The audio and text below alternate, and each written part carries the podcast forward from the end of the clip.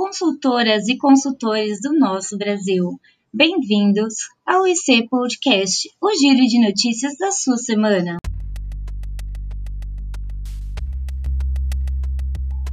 Neste episódio 1, falaremos sobre os pontos de fluxos que podem aumentar o SLA de tratamento da consistência 112. Pontos como consistências da pré-formalização IN100 ainda pendentes, lentidão do BI e não tratamento de ajustes de margem pelo próprio Corban. Temos que garantir que o Corban realizou todas as suas pendências, regularização de documentos e ajustes de margem antes que a consistência seja tratada.